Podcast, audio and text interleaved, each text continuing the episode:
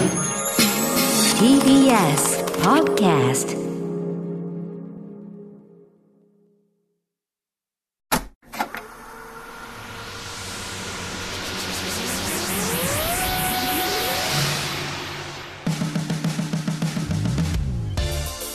こんばんは、浦郷えりかです。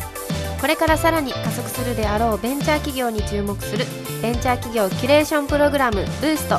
メインパーソナリティはUUM株式会社代表取締役会長の鎌田和樹さんです。よろしくお願いします。よろしくお願いします。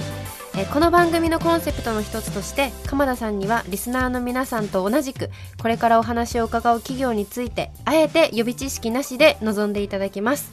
さて、今週のゲストは株式会社リトプラ代表取締役後藤貴文さんです。よろしくお願いします。よろしくお願いします。お願いします。まずは後藤さんの手掛ける事業サービス内容を一言でお願いします。はい、私の会社の、経営理念としては遊びで未来を作るという経営理念を掲げていまして、事業としては子どもたちを対象にした、テーマパークの事業をやっております。具体的にはどんなテーマパークをやられてるんですか？僕たちは大体大きさでいうと100から300坪ぐらいで、ちょっと公園の延長みたいなものを屋内の商業施設様であったりとか、そういう屋内の施設として作って、それをこう数多く展開していくというような内容ですね。具体的にこう施設名とかなんかありますか？そうですね、ブランド名はリトルプラネットというブランドでやらせていただいてます。リトルプラネットっていう、はい、遊ぶ場所があるんですね。それはでも具体的にはなんか遊んでもらえるお子さんたちの年齢とかなんかあるんですか？そうですね、対象年齢は2歳から12歳というふうに、させていただいているんですけれど、一番多く来ていただいているのはやっぱり、7歳から9歳ぐらいの子がすごく多くは来ていただいているかなという感じです。じゃあ結構親子連れみたいなケースが多いんですかね？そうですね、もうほぼ家族で来ていただいてます。なんか東京ドームシティとかにも遊ぼうのとかあるじゃないですか、はい、ああいうイメージですか？でもそうですね、もうああいうイメージの、デジタル版というふうに私たちは言ってます。ベンチャーのくくりでいうとなかなか店舗だったりその施設を作ろうっていうのって、ちょっとお金がかかるじゃないですか。でもなんかこう、これだけ世の中インターネットが普及していく中であえてその集客とかなんだ足を運んでもらおうとか、なんでその事業をやろうと思ったんですか？どちらかというと私はゲームだったりとかそういうインターネットのサービスのようにハードウェアの投資はもちろん最小限しなければいけないんですけれども、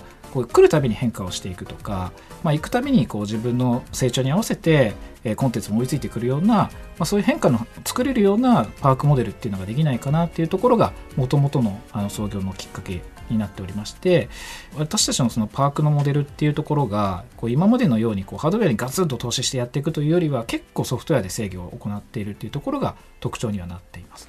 具体的にソフトウェアっていうのはどういうものを指してるんですか？そうですね、例えば私たちがやっているところで言いますと、主に映像を使っているものになっていたりとか、例えば遊具といっても手に触る遊具だけじゃなくて砂を使った砂遊びのコンテンツがあるんですけれども、通常の砂をもちろん使っているんですけど、そこに、上からプロジェクションマッピングと、AR の技術を混ぜることによって子どもとか、保護者の方がこの砂に触れていただくと、その砂の高さだったりとか、形状によって、映像がリアルタイムで変わるっていうような遊びになっていまして、その映像の部分は全部ソフトで制御していたりするという感じです。なるほど。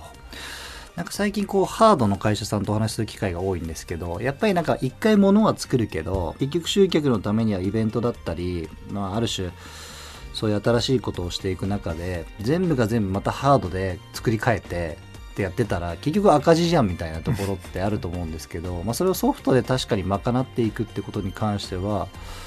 すごくうまいなって思った一方、そうは言ってもやっぱりいろんなところに出店していかなきゃいけないじゃないですか。今何店舗ぐらい？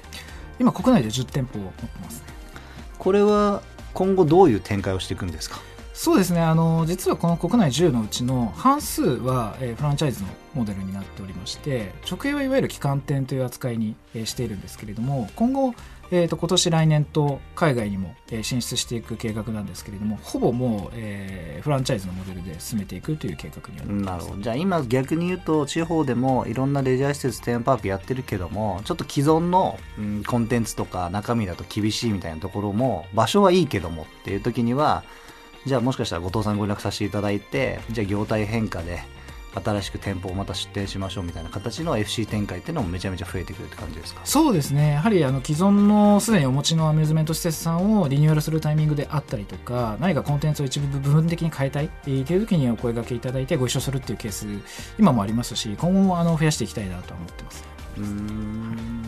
でもやっぱりその、ね、コロナがこれからかけていく、マスクもしなくても良くなっていくかもしれないっていうところで集客力がどうしても必要だって言った時の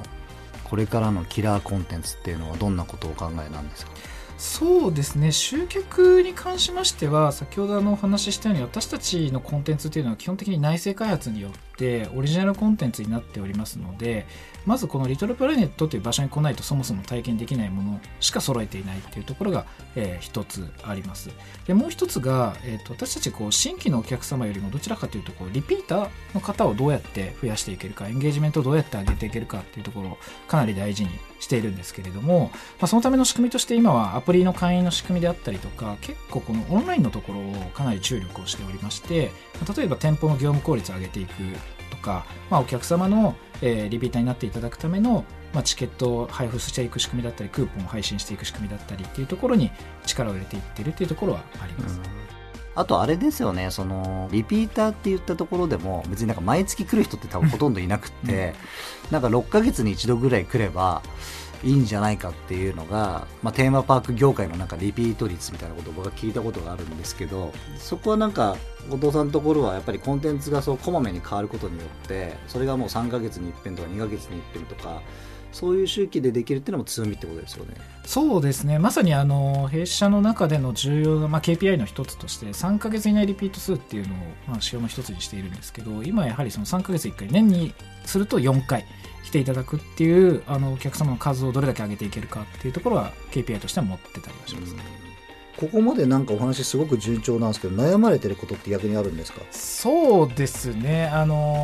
どうしても今熊さんからもご質問いただいたように私たちってどちらかっていうとデジタルを中心に店舗を作っていきたいっていう思想がすごく強くありますし、マネタイズの軸も実は入場料だけではなくて、アプリの方であったりとかいろいろな方法を取っていくべきというふうに考えているんですけど、やっぱりどうしても店舗ビジネスをやってる会社さんっていうふうに見られてしまってベンチャーっぽくないよねってよく言われてしまうので、ここの見え方とか戦略の作り方とかっていうところはもう少し分かりやすくしていきたいなとか伝わるようにしていきたいなというところは実はちょっと持ってたりはします。どうしてもその場所がとか店舗がとかそのテーマパークって言葉がリアルをすごく想像させて、それはそれでいいんでしょうけど、多分今のお話ってノウハウはすごくそのデジタルをうまく組み合わせてるところにあると思ってるんで、多分それをより可視化できて、多分まだ来られてない方に伝われるような仕組みが増えてくれば、なんか会社としてのイメージが全然ガラッと変わるんじゃないかなって今伺ってて思いました。すごくこれからその店舗もサービスも増えていくことになんか個人的に楽しみだなって伺って思いました。ありがとうございます。ありがとうございます。